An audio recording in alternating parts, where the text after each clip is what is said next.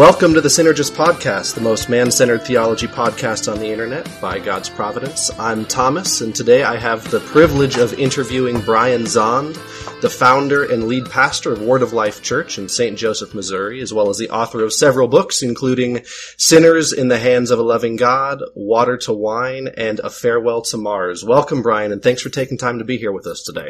Hello, Thomas. It's nice to be with you. Uh, super glad you uh, decided to be with us. One of the things we like to do, I'm going to put you on the spot, but if you don't have anything, that's totally fine as well. Uh, we have a segment we call Really Bad Pastor Joke. Uh, we like to give people an opportunity to tell a bad pastor joke, but if you don't have one, that's okay. Oh, you know, I don't. I, am not a. I'm not a joke teller. that's all right. Did you hear about the uh, dysle- dyslexic atheist who didn't believe in a dog? oh, that's pretty good. That's pretty good. And we have not had that one yet. Uh, well, recently uh, you finished a sermon series called Dark Nights and New Dawns, where you talk about theological and spiritual deconstruction and reconstruction. And that's what we want to talk to you about today. Uh, but first, Brian, I feel the need to offer you an apology. Okay. Several years ago, uh, when I was in seminary, um, and still trying really hard to cling to my own fundamentalist certitude, I came across some of your stuff. Uh, and I believe in class and maybe even on Twitter, I referred to you as a neo-Marcionite, uh, which of course, as I learned more, uh, was it was both uncalled for and untrue. Um, and in the years since, I found myself agreeing with you more. But I hope uh, you will accept my apology for that. All is forgiven for what people in seminary say. You know, they're in seminary. They're you know how it goes. That's true. That's true. Um, but uh, yeah, since I've been following you ever since, I found myself agreeing with you more and more and more. And I look back, I'm like, oh, that was not not my best best time. well, even if people disagree with me, I'm not a, a neo or semi or partial Marcionite. That's just you know. Uh, Marcion, so, so, so people know, Marcion was a second century heretic who saw a problem that all the church fathers saw of finding a nice way to integrate Old Testament, New Testament, uh, Marcion came up with about the worst approach. His, his idea was to say that the God, Yahweh, of the Old Testament was a demiurge, sort of a, I don't know, sort of a, a lesser deity or pro, possibly even a demon, and that the solution was for Christians to simply uh, extricate the Old Testament from the canon of Christian scripture and get rid of it what do I say? I say that Yahweh of the Old Testament is the Abba of Jesus, and it tells the massive story of how we get to Jesus. I pray from the Old Testament every day. I read devotionally from the Old Testament every day. Uh, so, so there's a ocean of difference between Marcion and I. The only, the one thing we have in common, but this would be all of the church fathers, is that it isn't always easy to read the Old Testament and the Sermon on the Mount and know immediately how you uh, put those two things together, and that's a project we all have to work on. But yeah, so anyway, Thomas, it's water under the bridge, man. Don't worry about it. I'm fine. I'm cool. Well, I, I, did, I, just, I just, for, I don't know who our listeners are. I just wanted them. He called him a, a Martian. What did he call him? so I no, thought I would, I would explain what that is.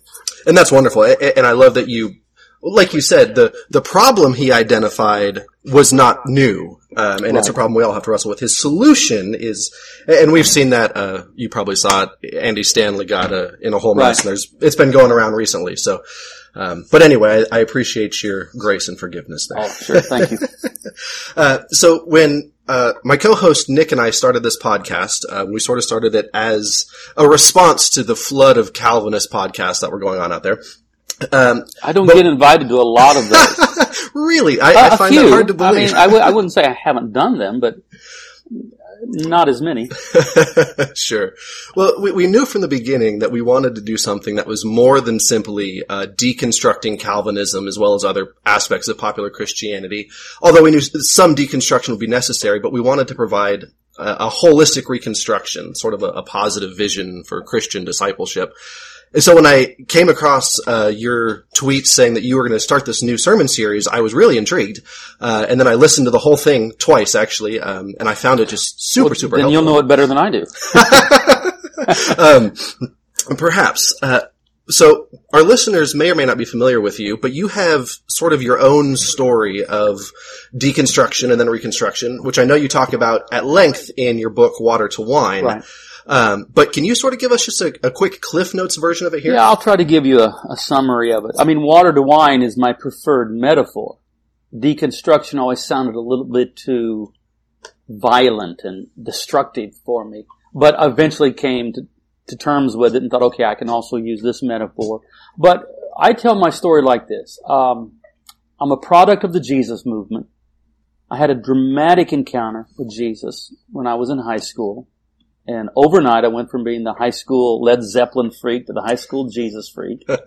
um, this was a long time ago. I'm, I'm 59, so I'll just take all that mystery away from people. um, and I was immediately, within a year, I was involved in different kinds of leadership in the Jesus movement. By the time I was 17, I was leading a a coffee house ministry called the Catacombs, which was primarily a music venue, and we'd bring in Keith Green, second chapter of Acts, Love Song, you know, Larry Norman, Randy Stonehill, those kind of people.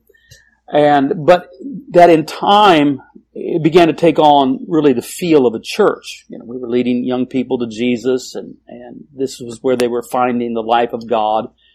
And this officially turned into Word of Life Church, uh, when I was 22 in the end of 1981. Uh, so I've been officially a pastor since I was uh, 22. I've really been doing the work of a pastor since I was about 17. So I tell wow. people, look, I've been a pastor longer than I've been an adult. which is, which is not, I don't recommend it, but it's, it's just my story. It's what happened. Sure. So, you know, that's how, that's how the, my story got started uh, Word of Life Church here in St. Joseph, Missouri re- remained small for about seven years, under 100 people. And then for whatever reason, beginning 89, going into the 90s, the church just really took off and began to grow almost exponentially, just exceptionally. And we were kind of finding ourselves drawn into the charismatic renewal, which I describe as good until it wasn't. and uh, then then at least brushed up against many of the aspects of word of faith. Uh, but this is ta- this is taking place over many many many years uh, until sure. I was 45 years old. I began to sense some some unease about the age 40. This would have been right around the year 2000. Uh, but I didn't know what to do with it about. So I was just kind of quiet, and I was I was reading a lot. I was reading a lot of I just quit reading all of what I had been reading in the general kind of charismatic American world. Mm-hmm. And I started, I said, well, I'm just going to go back to roots. And I started reading church fathers, okay. philosophy, which I'd always had an interest in, and uh, literature, classic literature, just trying to explore mm-hmm. rather thoroughly the canon of Western literature. And this went on quietly, you know, within my own private life, my own soul, until about 2004. Um, and that's when I couldn't just stay the same. And I began that year with this very dramatic, uh, you know, I don't want to really tell the whole story, but this this lengthy fast. I got down to like 130 pounds. Oh my goodness! People thought I was dying, and I thought I was dying, and in fact, I was dying. My whole first first half of life was dying. Sure. And I I then eventually came across a book. I prayed one day. I said, God, show me what to read. And my wife walked into the room a few moments later, having no idea what I'd prayed. Walked up to me and handed me a book and said, Here, I think you should read this. And it was Dallas Willard's The Divine Conspiracy. And I read that, uh. and it was like a door being just you know, you see these videos of police when they go to break down doors. Mm-hmm. that's that's how that came charging into my life. Okay. And it changed everything in very quick order. I, I went on this, I look back on it, this epic binge reading. I was reading all of N.T. Wright and Stanley Hauerwas and Walter Brueggemann and a lot of Karl Barth and um, David Bentley Hart, Eugene Peterson, Rene Girard, etc. And it transformed me. That's uh, quite a cast of characters. Yeah, it, it really is. And and then it be, you have to think, you have to think of a, just a kind of a stock, charismatic, if you want to use the term mega church, mm-hmm. where the pastor is suddenly binge reading because he can't not do it because it, he feels like he's just gold and he can't pull out of the ground fast enough. Brueggemann and Hauerwas and N.T. Wright and et cetera, et cetera. And of course that changed me and it changed Sure. my preaching. And this may come as a surprise to no one, uh, whereas there were those that celebrated this transformation that was taking place in my life and preaching and leadership. Not everybody did. And, uh, You don't say. We went through a, yeah, we went through a period of time where we lost a thousand people. Oh my goodness. Now, I'm in a town of 70,000, so it's not a big city. And if you lose a thousand members of your church, what does that mean? yeah. It means that when you go to the grocery store, you see them. Oof. And if you do it right, you can see them in all 10 aisles. and, and it was so painful. It was Oh, so man. hard. Uh, but we made it through, and our church is today healthy and strong and in a wonderful place. Uh, that's the story I tell in the memoir Water to Wine, which I think people find interesting. It isn't that no one has ever gone through some sort of spiritual transition, transformation like that before, but I think it's relatively unique to do it so publicly sure. with a large church and trying to hold the whole thing together. sure. And so uh, th- that's that's a thumbnail sketch of of what happened in my life, and you could call that, and many have, that I went through a period of deconstruction. Yeah, Sure. Sure. I'd like to say water to wine because it's just more beautiful, but but water to wine does fail to capture the fact that during the process there can be some very painful experiences. So Sure, Yeah. sure. And and you did all that basically before you know Facebook and Twitter were huge. So it was. Uh, I, I wonder how that would have been different for you had you had Twitter and, and Facebook at the time. Facebook was around. Um, Okay. I have grown not to like Facebook. I um, I maintain a page. I'm, I maintain a public figure page there where I can occasionally put a little bit out there. I don't do much with it, but I don't I don't receive any content from it. I don't have Okay. a feed that I read, and I don't miss it because it just seems to be too filled with acrimony and vitriol. Um, yeah, yeah. So Yeah. It, it was around, and it it wasn't necessarily helpful to me. I like Twitter. I like I, I like Twitter. Uh, I, I like you on Twitter. Twitter is where you find people you don't know and learn to like. Facebook is where you learn to hate people you know. wow, that's a really great way to put it. Um, I mean, I don't really mean that, except I probably do. I, there's there's definitely truth to that. Yeah. Um, I maintain both, and I think there's truth to that. So, in your sermon, you talk about how de- deconstruction really is kind of a buzzword now, and there really is a lot of deconstruction happening. And I think, or maybe we're just seeing it more, but there are a lot of people who are deconstructing um, a, a version of Christianity that they grew up with. What do you, from your perspective, you say you talk to people every day. What is catalyzing um, this major shift? You know, you raise an interesting question, and I don't know that I can answer definitively. I don't think I can. I, I wonder if someone can. Uh, is it that because of the access we have to communication, we are suddenly more aware of people going through what we might call uh, spiritual deconstruction, or is there actually something happening in this time in which we live? I tend toward the latter. My instinct is it isn't we're just more aware. There really is something happening here. I think um, we have reached the breaking point. The strain, just things are the breaking point of of quasi fundamentalism in the evangelical world. Its limitations are now apparent uh, for too many people.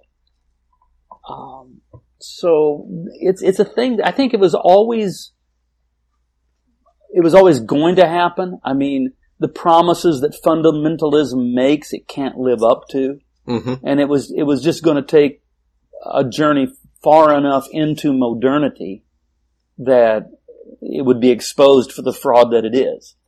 So I think that's happening. And the crisis comes because people really do believe there is something precious here. There, there is Mhm. the pearl of great price. There is Jesus. And we don't want to lose that. And yet, much of the structure that has, uh, that has been our faith has suddenly become just untenable. And we say, I, I just, I can't live this way anymore. And so what are we going to have to do? And that ends up in being some sort of uh, process of deconstruction. uh, for me, I think part of what I did was, you know, obviously I stayed part of the church during this process. I mean, I was Mhm. a pastor. Some people would say, well, you know, yeah, you're a pastor. That's your job. So, well, I could do other things. I mean, I didn't have to stay a pastor. I didn't have to stay at this church anyway. I could, you know, make my way in this wide world some other way. Sure. I didn't stay out of merely, you know, uh, everybody's got to have a job. I stayed because I, I really believe in the church, and I and it, this wasn't something I wanted to do just on my own, my own little private quest to find a faith I could live with for the rest of my life. I wanted to take people with me. I really believed that I was going to a much, much better place. And so I didn't attempt to do it privately and alone. I did it publicly because I wanted to bring people with me. But now I've talked long enough, I forgot what the question was. no, that was uh, that was a good answer. Um, it was. I agree with you. I think there. I think it's not just that social media helps us see it. I Yeah. agree that I think there is something's a happening. yeah. I I mean, I'm, I'm seeing this massive evangelical group and movement, you know, and stuff on Twitter, um, in a way that I just hadn't seen before. So I agree with you there. Um, in your sermon, you talk about, and I think this was brilliant, you distinguish between Jesus and the theological house we construct around him for to live, for him to live in. Um, and I, I'd like you to unpack that a little bit here, because I think there's, for people who might be going through deconstruction, I think that offers a way to do deconstruction without losing everything. Yeah. Um, I encountered Jesus when I was 15 years old. And Jesus has been the one, I was talking with our leadership team about that just this morning, that I've been on this long journey. And there's been so many twists and turns and things have come and gone and things have changed and I feel suddenly so different about so many areas uh, of theology and even politics than I did 10, 15, 20, 30 years ago. hmm But Jesus has remained right there. Yeah. That has never changed. Uh, I tell people I'm an incorrigible Christian. I'm just always going to be a Christian, and for one reason. Christianity has Jesus. hmm Um, but maybe the more accurate way to say it is Christianity is the religion, and I'm I'm unapologetic, and I don't I'm unabashed. I'm on. You can't talk me out of it. I insist that Christianity is a religion. hmm I don't want to hear about this. Well, no, it's a relationship. No, it's a religion. it's what I mean, we just sound ridiculous to to outsiders when we say that Christianity isn't a religion. They go, "Well, yes, it is," and I agree. Sure. Um, but it is a religion that is that is. If somebody says, "Well, Jesus didn't come to start a religion," I said, "Fine, yeah, he, no, he already had a religion. He was an observant Jew." But the the and he was a highly religious man. I mean, there's no Right, denying that. Um, but the impact of the logos of God, the Word of God, becoming flesh, his life, his ministry, death, burial, and resurrection, was such that it was inevitable that a religion would form around that. Sure. And it's how we pass on the faith from generation to generation. But over time, um, that house can become dilapidated. That house can be uh, falling down around us. That house can be barely habitable anymore, and so renovation has to be done. Some rooms, some some aspects of the structure can maybe simply be remodeled. Some may simply need to be okay. This is beyond reclamation. We're going to have to bring in the wrecking ball and take down the whole western wing, and then but but Jesus remains the constant. So I have a house that I inhabit with my faith in Jesus, but periodically that may need some renovation. And so that's what I went through. Uh, now I understand some some people can go through a faith crisis that is such that they're they're they're kind of doubting everything. You know, Mhm. Is Jesus who Christians claim he is? Is he uh, the Word of God made flesh? Did he rise from the dead? I, I basically never went through that. I mean, what I mean by all of those things may need some nuancing. Um, but and, and this is where this is where being a Christian who confesses the creeds can be a lifeline. hmm Um, I, I confess the creed because Christianity is a received faith. We don't get to make it up. and so whereas I'm willing to rethink much, there is a core of central Christian faith. It's long been identified. It's it, it formed what were the earliest baptismal creeds in the church, Mhm. and these would be the apostles, and then later when we need to have more definition concerning uh, the nature of the Trinity, uh, the Nicene creeds. Sure. And so I just maintain that I'm a creedal Christian, which means I'm not a heretic, by the way. but it also is this. Uh, well, well, I like I like mountaineering. Uh, I don't do as much as I used to, but you know, I, I like that, and I know that world somewhat. I have my youngest son is a quite accomplished mountaineer, and you'll hear when you when you talk about rethinking aspects of theology, you'll often be warned by nervous souls. It's a slippery slope. It's a slippery slope. Uh huh. To which I say, well, of course it is. So strap on your crampons, get your ice axe, clip into the fixed rope, that's the creeds, and Okay. climb. Because, um, everything's a slippery slope. The whole thing, the whole mountain of God's a slippery slope, and it doesn't all slip left. Some of it slips right. Sure. And you can, you can, you can fall down into a crevasse of fundamentalism, too. and, um, so, so I went through a renovation of my spiritual house. And by the way, it's among the very best things I've ever done in my life. Uh huh. I mean, that, that water to wine, again, again, I'm defaulting that metaphor that I Right. actually prefer. It, it, it saved Christianity for me, I think. And I know it saved Christianity for my children. I have three Sure. grown sons. Um, and between them we have, the older two are married, the youngest one isn't married yet. The, the other two are married and we have seven grandchildren now. Wow. And, uh, they love Word of Life Church. This is the church that we pastor That's Um, amazing. We had the phenomenon when we were losing so many people, when people, because there were, there were numerous things that, that prompted exoduses at various points. Probably most notably was my complete and utter rejection of the religious right and Uh-huh. any association with it. That really, I mean, uh, if, if, if people ask me, who did you lose? The simplest and most honest answer I can give is, I lost my Fox News Christians.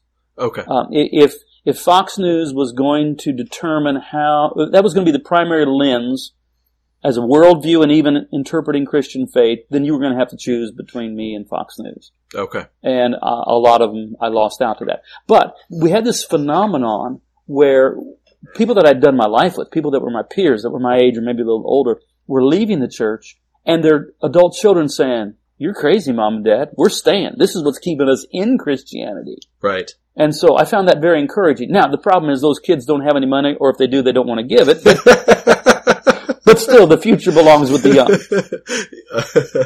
oh, um, so I love the distinction between Jesus and the theological house, partly because of where I came from and my, I told you fundamentalist certitude, where I was sort of brought up with this idea that if, if one card falls, you lose everything.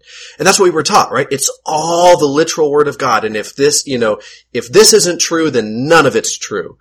Um, and so I, I had a lot of friends and even myself where you like, you, you, you don't question anything because you're afraid of losing everything. Uh, so to hear you talk about the difference between Jesus and the house that he lives in, um, and the Well, see- differences. Go see, ahead. Thomas, that can work both ways. If, if you say it's all one thing, and I can't afford to let go of anything, I can't afford to rethink anything because I might lose it all, and you're thinking that that's how you're going to stay in the faith, look, it can go the other way too. Right. then you can lose everything. So we had this phenomenon in our city. Uh, phenomenon, that's not the right word.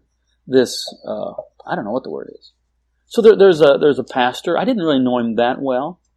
Uh, Calvary Chapel background. So it's, you know, kind of, Mhm. I always describe Calvary Chapel as basically fundamentalism in blue jeans.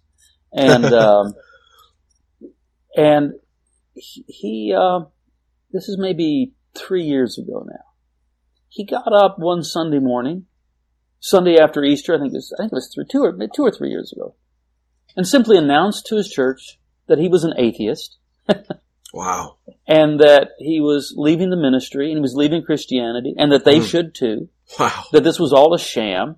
I mean, can you imagine? You know, this is in a, in a fundamentalist church the pastor getting up and doing that. Uh, he came and met with me that week following that. Uh, some people talked him into it, thought maybe I could save him or something, which I couldn't. but um, I had a long, interesting conversation with him. And he was a guy that had tied biblicism and Christianity into one inseparable knot. Yep. And when biblicism couldn't survive, then he lost everything. Yep.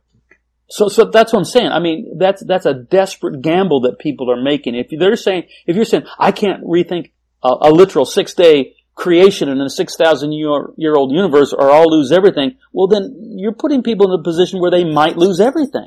Right. And, and I saw th- that's happen. simply, and I've seen it happen many times and it doesn't need to.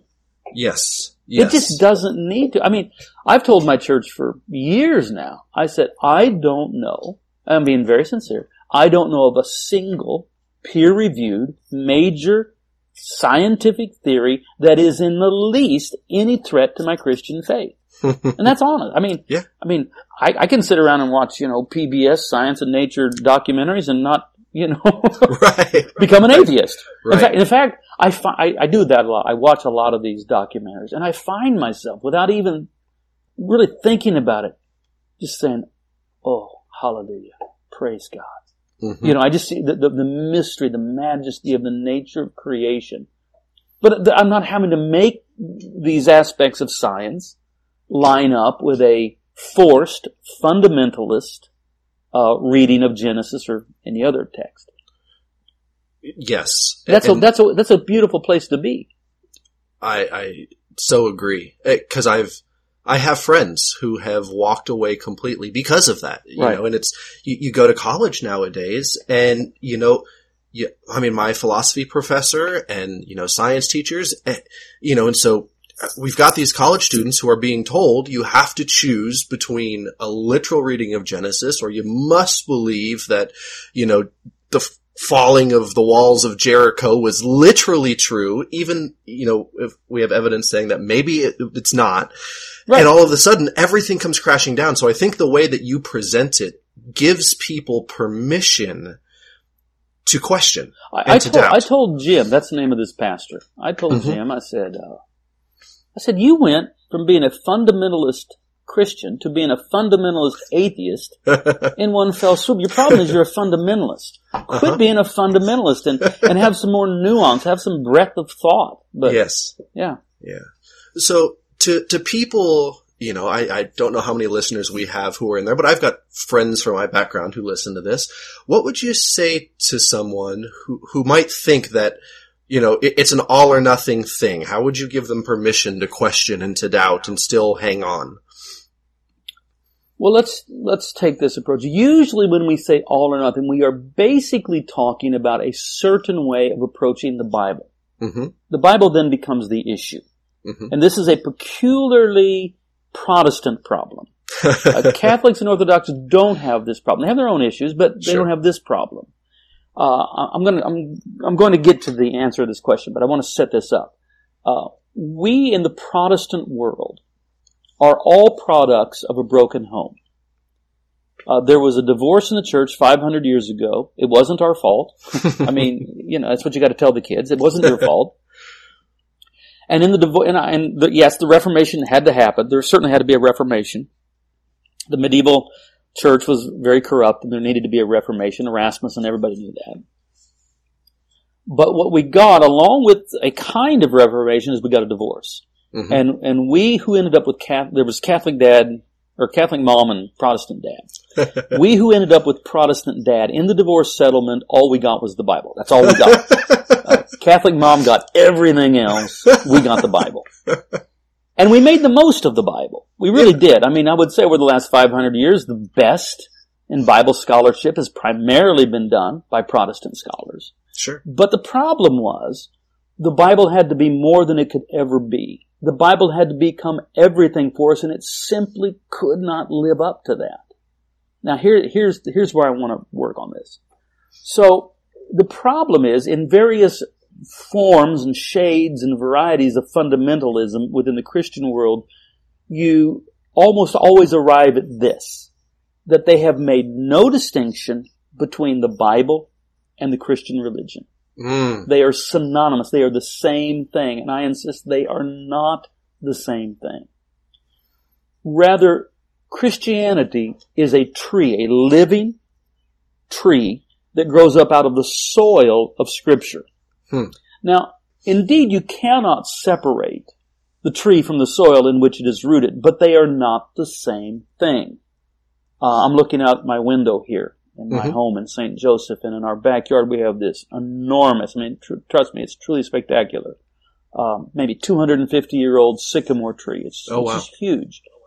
And so I see the soil in which it's rooted. It can't live outside of that soil.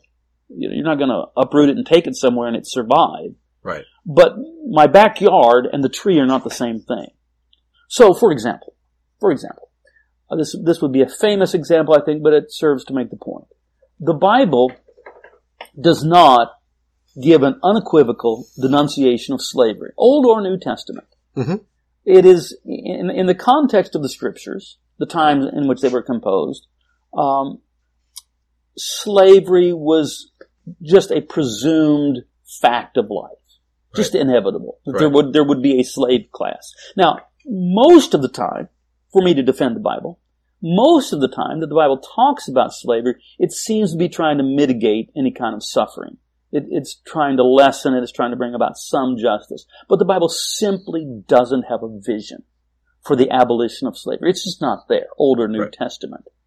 I would argue there's a, a trajectory that can be derived from the, the scripture that leads us to that, but I, I just say it this way. It doesn't matter because the faith that we call Christianity that grows up out of the soil of scripture can produce entire boughs of abolitionism. hmm And so if you make a distinction between the textural, the textual soil that guides our conversation about the God revealed in Christ and the faith itself, then you are not placed in the position where you have to defend every aspect of the Bible is either scientifically, historically, or ethically perfect. It's just a battle we don't have to fight. This is our soil, our text that guides our conversation. But it's not the head of the church. Jesus is the head of the church. And if you're going to be an Orthodox Christian, don't we confess that Jesus is alive? right? He's, he's alive. Good point. So, so I think that for a person that's struggling, if that would be a, a huge step, but it would be a very significant step in the right direction to make a distinction between the Bible and Christianity. They're connected, they're related, but they're not synonymous. Christianity is capable of saying more than the Bible can say, uh, that's a great way and to put still it. remain faithful to the text. Yes, yes. I remember back, you know, going back to the seminary days where, you know, trying to hold on to my certitude, I was going to write a, a paper defending um, inerrancy, you know, all the way back to the early church Right. and the fathers. And what I did when I started to go back to read the fathers, I realized, okay, all of these guys, they they had a huge, just massive rev- reverence for the entire Bible Right.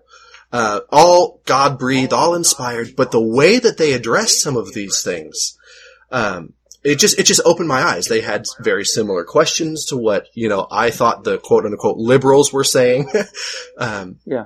and and I began to realize that this modern understanding of inerrancy, as much as I wanted to fight it, really was modern, and uh, Yeah. our answers to it were not the the same answers uh, to the early fathers. And I think a lot of modern fundamentalists, if they would pick up, you know, Origen or any of these other, you know, any of these other people who wrote about Gregory scripture, of Nyssa, yes, Athanasius, yeah. yes, um, they would realize you you can have total reverence for the scriptures um, and still not have to understand them in a modern scientific. Well, okay, you show me. Um, I'll just pick two, I'm going to pick two textual scholars. Mhm. You show me a fundamentalist who takes the Old Testament more seriously than Walter Brueggemann, the New Testament more seriously than N.T. Wright. Yes, I mean, sometimes you can just beat fundamentalists at their own game. yes, And, and you say, okay, you're, you're committed to the scriptures, well, so am I. Uh, a fundamentalist is is a person See, we, we all read the text through various lenses. I mean, somebody says, I want to just take the Bible as it is. And I will say, oh, I had no idea that you were fluent in biblical Hebrew and biblical Greek, and that you also had perhaps at least a master's degree in ancient Near East culture and uh, Greco-Roman world of antiquity. Well, see, that, even if you have all of that, you, you really can't take the Bible as it is. You're still approaching it at such a distance, Right. and you're reading through so many cultural and linguistic and theological lenses. The saving grace can be that you know you're doing it. Say, okay, I know that I'm approaching this text through these very, and then what you do is you try on other lenses. Okay, this is how I read this, but how do the Catholics read it? How do the Orthodox read it? How do the Anglicans read it? How did they read, how did the Church Fathers read this? How did Karl Barth read this? Mhm. A fundamentalist is a person reading the Bible through Coke bottle thick lenses and thinks they have perfect vision and aren't wearing glasses. Um, and so they'll talk naively. It's, I'm being a little bit harsh here. I want to be more tender toward these that are caught up in this, but they they talk about the perspicuity of Scripture, Mhm. which you know that is that you can just take it at face value. Um, I- it's hard for me to believe that those kind of words would be said by people who actually spend a lot of time reading and studying the Bible. Uh, the Bible is a difficult book. I have been reading it. I've prepared, I can tell you the exact number, 3,369 sermons from the Bible. I know, I know the text very well. I, it's, I just live in this book. And it's not an easy book. It's not an easy book to understand or to interpret. It's certainly not something you can do by yourself. It takes the whole church to do it.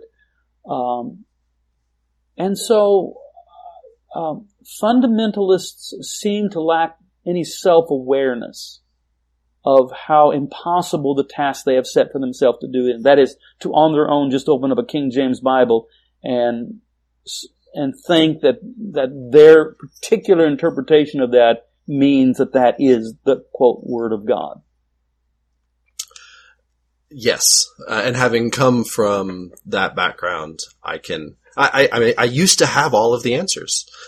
Right, right. Um, and, and I, I mean, I, looking back on, on my youth my pride, you know, I would, I would be able to offer an answer to everybody. And then I get to seminary and I leave with, with more questions than when I began. Uh, but I think like you, I, I had Jesus in a brand new way and I wouldn't trade it for anything. Um, I wouldn't take the certitude back if somebody offered it to me. Right. Certitude's a drug. It's a narcotic. I mean, it's it's addictive. It's there's a pleasant feeling that comes from it, but it's it's a falsity. I mean, it's it's like a drug. It's artificial. It's not real life. And I think to push the metaphor a little further, you there's the danger of overdosing on it and um, doing Yeah. some real damage to yourself. Yeah. So in your experience, people who are going through deconstruction, what are the most common triggers for them? What are the things that are, that are falling out from under people that are causing them to start to, to doubt and to question most commonly? Um, I think it. I think a lot of it has to. This could be just the people that engage with me, Mhm. but a, a common theme seems to be the problems of violence. Mm, Um, violence is very prominent in the Bible. And I suspect it's because it's one of the primary problems the Bible is trying to grapple with and address mhm. and it doesn't it doesn't hide it and it's not it's not restricted to the old testament. It's a bit more garish at times in the old testament. Um, but the book of revelation when read in a certain way can be even more so garishly violent. Sure. and living now in a time where where violence is now through technology so exponentially dangerous.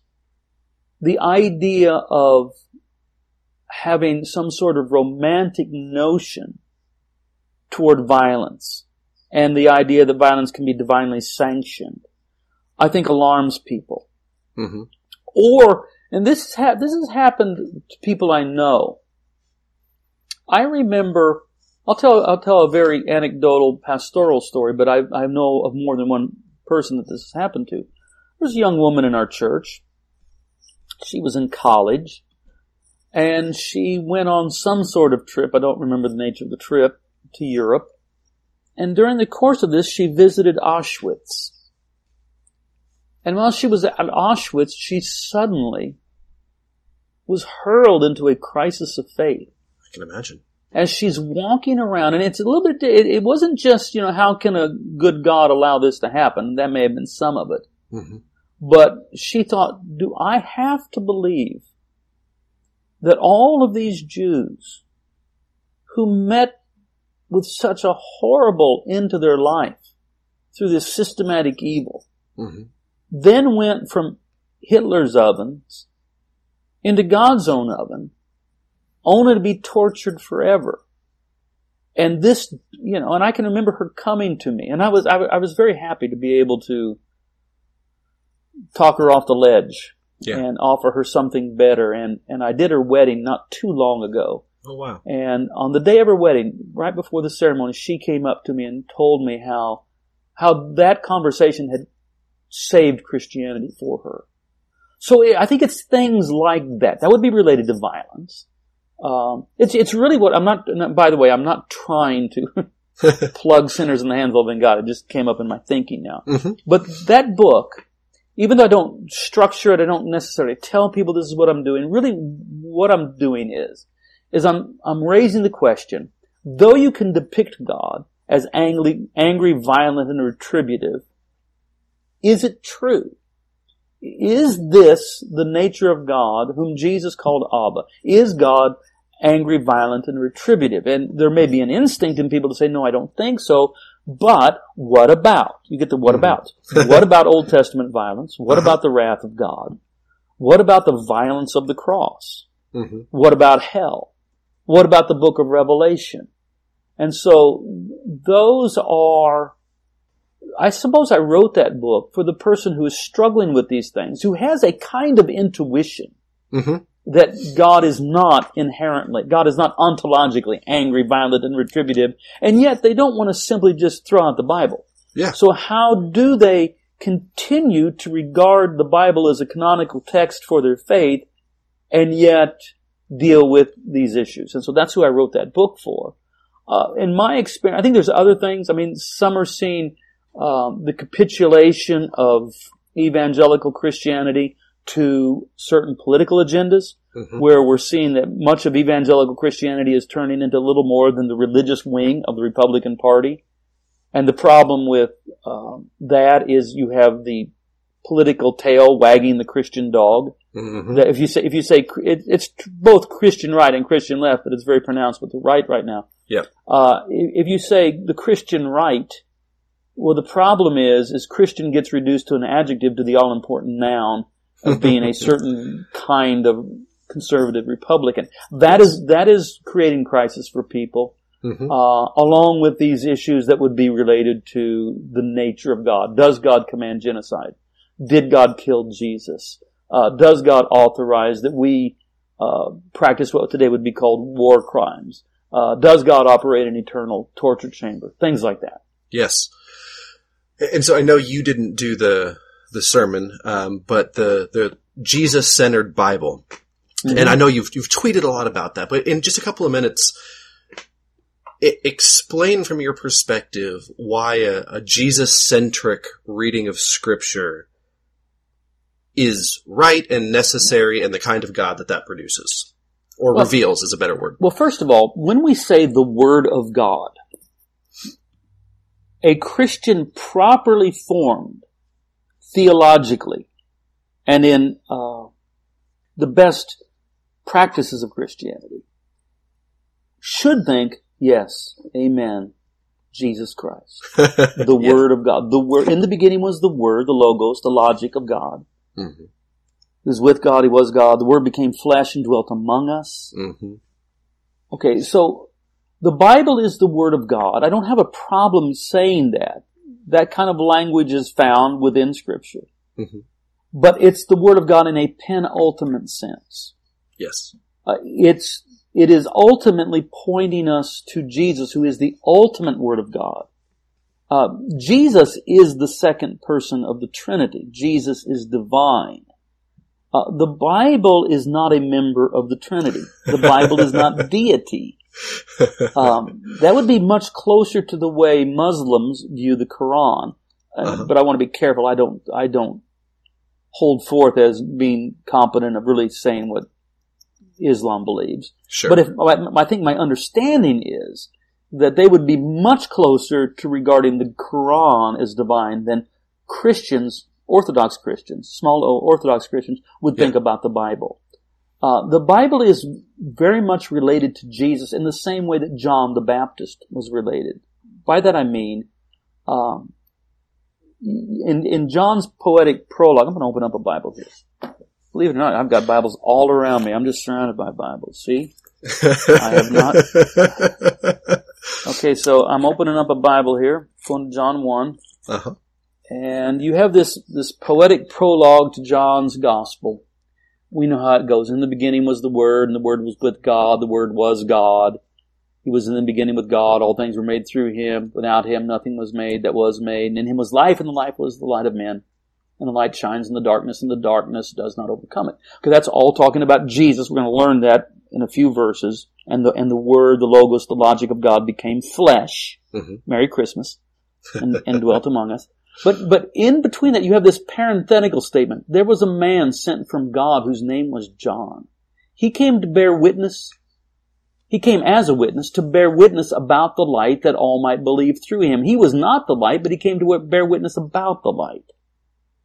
I don't think I would be saying anything wrong if I said this. And there was a book sent from God whose mm. name was the Bible. it came as a witness to bear witness about the light that all might believe through Jesus. It was not the light, but it came to bear witness about the light. Wow. So the Bible doesn't point it to itself. The Bible doesn't call us to believe the Bible. The Bible calls us to believe in God. And specifically to believe in God as revealed in Christ. So, um, the Trinity is not Father, Son, and Holy Bible, right? It's Father, Son, and Holy Spirit. And right. what the Bible does, see, people ask me, do you believe in the inerrancy of the Word of God? I say, I believe in the inspired, infallible, inerrant, perfect Word of God, and his name is Jesus. to which the Bible is the great, inspired witness that points us to Jesus. What the Bible does infallibly, what the Bible does inerrantly, is point us to Jesus. Mm-hmm. And uh, I think that's a very healthy way. In fact, I, I don't want to say healthy. I think, I think that's a very Christian way to approach the Bible. Because after all, we who belong to this religion that formed around the death, burial, and resurrection of Jesus Christ call ourselves Christians, Christians, not Biblians. Yes, right. But Christians. Yes. So, I mean, I'm going to be a little picky here, but when I, when I see churches that call themselves, you know, such and such Bible church, I'm like, yeah, I, yeah, I don't know about that. Um, and, but I say this as one who I don't think you're going to meet I mean, any, any of our listeners that might really feel alarmed by this and feel like I'm demeaning the Bible, I, I will challenge them and say, I really seriously doubt that you take the Bible any more seriously than I do. I mean, the hours and the time that I spend, you know, wrestling with the text and studying it and seeking to understand what its message is. I don't think I have a low view of Scripture. I do think I have a high view of Christ. Yes. Yes. And for me, because I, I mean, coming from that uh, very biblicist and, and through seminary and even in seminary, part of my, one of my goals in seminary, I didn't know it was going to be a goal, was to try to keep that foundation. and yet, the more I studied the Bible, and specifically the more I studied Jesus, the more I began to realize that a Jesus centric reading of scripture really is the. Oh yeah, that's what we were talking about. That's right. Well, um, okay, so let, let's, let's let's do this. So let's start with the Old Testament. the Old Testament is, you know, it's vast. It's, it's what, about three times the size of, three or four times the size of the New Testament. It's big. hmm And it's at times difficult. At times it's odd. Um, I was speaking to a group of teenagers, which is terrifying for me, by the way, just terrifying. I can speak to seminarians, that's fine, but not the teenagers. But anyway, um, I, opened, I, I was given an assignment. I was to speak on what's the deal with the Bible. and I just thought, okay, I'm not going to hide anything. And I started in Exodus 21. This, Uh-huh. this is the chapter that follows the chapter that has the Ten Commandments. Exodus 21, I- I'm just quoting this, I think I'm getting pretty close. I think it's verses 21, 22. It says, And when a slave owner, you know, already we're, we're in trouble. And when a slave owner strikes a slave, male or female, and the slave dies immediately, there shall be a punishment. But if the slave survives a day or two, there shall be no punishment, for the slave is the slave owner's property.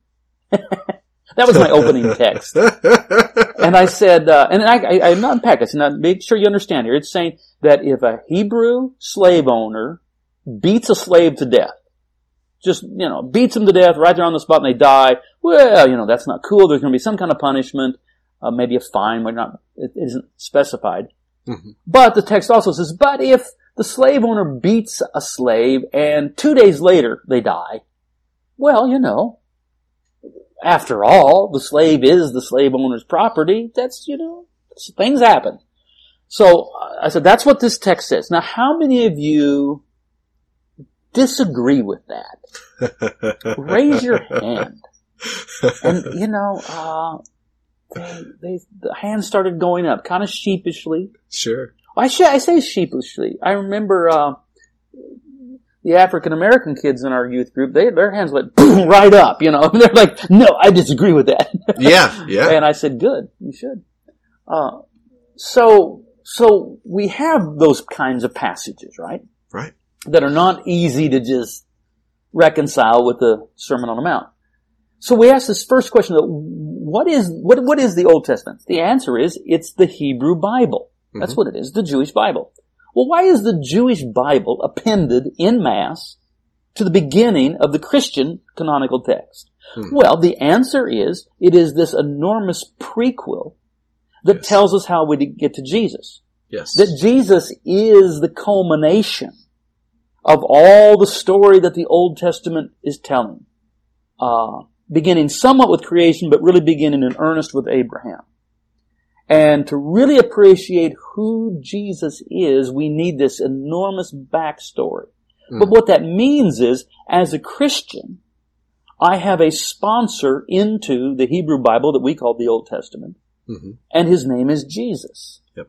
And so I, I read the Old Testament with Jesus, not separate from Jesus, not opposed to Jesus, not against Jesus, but with Jesus. Jesus is my sponsor and my chaperone and my guide and my interpreter in the Old Testament. I don't run off into the Old Testament unsupervised.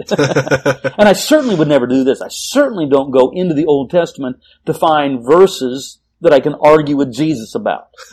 So I don't like it when Jesus says that we should not resist the evil man, that we should love our enemies, that we should turn the other cheek. And I go, yeah, but I like it when Joshua was killing all those people. That's what I, no, you can't use Joshua to save yourself from Jesus. So Jesus is Lord, yes. and He's Lord of all things, including the scriptures. yes. And the Bible does not stand above the story it tells. The Bible itself is immersed in the journey, in the quest to discover the true and living Word of God. Um, how do I understand the Old Testament? I understand the Old Testament as the inspired telling of Israel's journey of discovery, coming to know the living God. But along the way, assumptions are made that were inevitable. But what we do is we stay on the journey because it will bring us to Jesus. right. And then once we come to Jesus, everything is subordinate to Christ. Everything. Moses, Joshua, David, everyone is subordinate to Christ. right. That holds the Bible together. Jesus becomes the linchpin, the focal point. Um, but that's not a flat reading of Scripture. You can't use some verse of Moses or David or Joshua or Elijah to argue with Jesus. Right. That's That sounds like a very Christian thing to say, right? it really does. And when you start reading the early fathers, you realize it's a very orthodox thing to say. Um, when I first came across the concept of accommodation, it just, I, I'm working on a project now to help people understand that accommodation is orthodox. Yes. Um, and it help, it, it just does so much to help make sense of the Old Testament while still letting Jesus be Jesus and Lord of all and, and to hold it all together, um, in a way that is both reverent of the inspiration of scripture as well as Christian in terms of we, like we said in the beginning, Marcion's observation was not wrong. right. It was his conclusion. Yes. It was his, his solution, which was just untenable. We say, nope, that's not a route we can take. Correct. And he wasn't the only one to make that observation, um, either then, and you're not the only one now, and I'm, Yeah. I'm so thankful for, you know, listening to people like you and Bruxy Cavey and Greg Boyd Yeah. and, you know, now Andy Stanley, you know, uh, lots of people are starting to get this, um, myself included. um, so, uh, I really appreciate your, See, your tenacity. But, but this, and this is what I mean, Thomas, when I say this is a peculiarly, that's a hard word to say, it's a particularly Protestant problem. yes. Uh, if, if I stand in a Catholic or Orthodox church and say we should privilege Jesus Christ over the Bible, nobody's even going to hear me say that. They don't, yeah, I mean, it would be like, eh, but in many, especially a fundamentalist church, are what? right. Because they want to conflate Jesus and the Bible as the same thing, and they are not. Yes. Yes. And so that delineation between Jesus and the theological house we construct for him, I really think is, is something for people who are going through doubts and crises of faith may be just the analogy they need to help them hold Yeah. on to the essentials. Um, so I was, I was so pleased to, to hear that. And we'll definitely link that sermon series in the notes to the show. Um, Brian, I want to be respectful of your time, but you have a conference coming up that is going to deal with some of this. Oh, yeah, we do. Uh, Tell us about it. Well, I just I I wrote that book, Water to Wine, and I started hearing from so many people, and uh, basically every day. And then a lot of people would want to come see me, and I would say, "Well, yeah, come see." You know, we'd have to work it out, but I would I would always say yes. I wouldn't say no. We, we just have to, you know, actually make it happen. And then I thought, well, since all these people are coming in to see me all the time, what if we had a, a gathering where they could all come at once? I could bring some of my other friends that have been on this journey with me, and we could all spend two or three days together and talk about these things. And plus, there's always the hope then that they will make friendships with Yes. fellow journeyers. So that's what we're doing. We're going to call it the Water to Wine Gathering. It's going to happen the end of June, uh, June 28, 29, 30. It'll start on Thursday night and go through, uh, be over by noon on Saturday. So Thursday evening, all day evening, Friday, and then over by noon on Saturday. And I've invited a bunch of my friends to come. Some of them you'll know. Uh, some, I'm sure some of the listeners probably know Jonathan Martin, good friend of mine. Oh yeah, yeah. Uh, Brad Jersak, hmm who, who his journey led him to, into Orthodoxy. Yeah. Eastern Orthodoxy. And, uh, one of my very closest friends and a bunch of other people are coming. And, uh, it's June 28, 29, 30. You have to register. You can do that. You go to water to wine gathering.com. You know, just Water Google Zahnd and water to wine, although you might get my book that way, but, uh, you have to say water to wine gathering because I'm pretty sure if you go to water to wine, you'll get like a, a wine store or something. But Good. water to wine gathering, and you can register and and uh, I think every session is going to have Q and A. So it's going to we're trying to make it as interactive as possible. Just got out of like a three hour meeting working on that today, and we're Wow. really excited about it. So that's coming up pretty quick. That sounds really great. I'm gonna see. I'm gonna check my schedule. um, I'm not that far away from St. Louis. Where are Um, you? I didn't even know where. And by the way, I'm in St. Joseph. That's the Kansas City area. Oh, that's right. I, I And for already- people that want to know, we are we are nah, less than 45 minutes from the airport in Kansas City. So you land at KCI, drive 45 minutes, you're you're here. I should know that. I went to UMKC for undergrad. Okay, yeah. Um, but yeah, I live Did, in did, uh, did you did you uh, know Clancy Martin there, philosophy professor at UMKC? Gosh, that name sounds familiar. I may have. He's one of my good friends. Okay. Yeah. Um, I'm trying to remember. My uh, my philosophy professor was uh, a, a, a fundamentalist atheist. um, really tried to talk people out of belief. Well, Uh, when I first him. met Clancy, he was an atheist. He's not Is an that right? atheist now, but yeah. Oh, that's a great story. Uh, so yeah, we'll we'll link that uh, water to wine gathering um, in the notes to the show as well. Uh, I, I want I could talk with you for hours. I feel like, but I want to be respectful of your time. Thank you so much for taking the time to come on and talk with us a little bit. You're welcome, and thank you, Thomas. All right. Well, you have been listening to the Synergist Podcast, the most man-centered theology podcast on the internet by God's providence. We'll see you next time.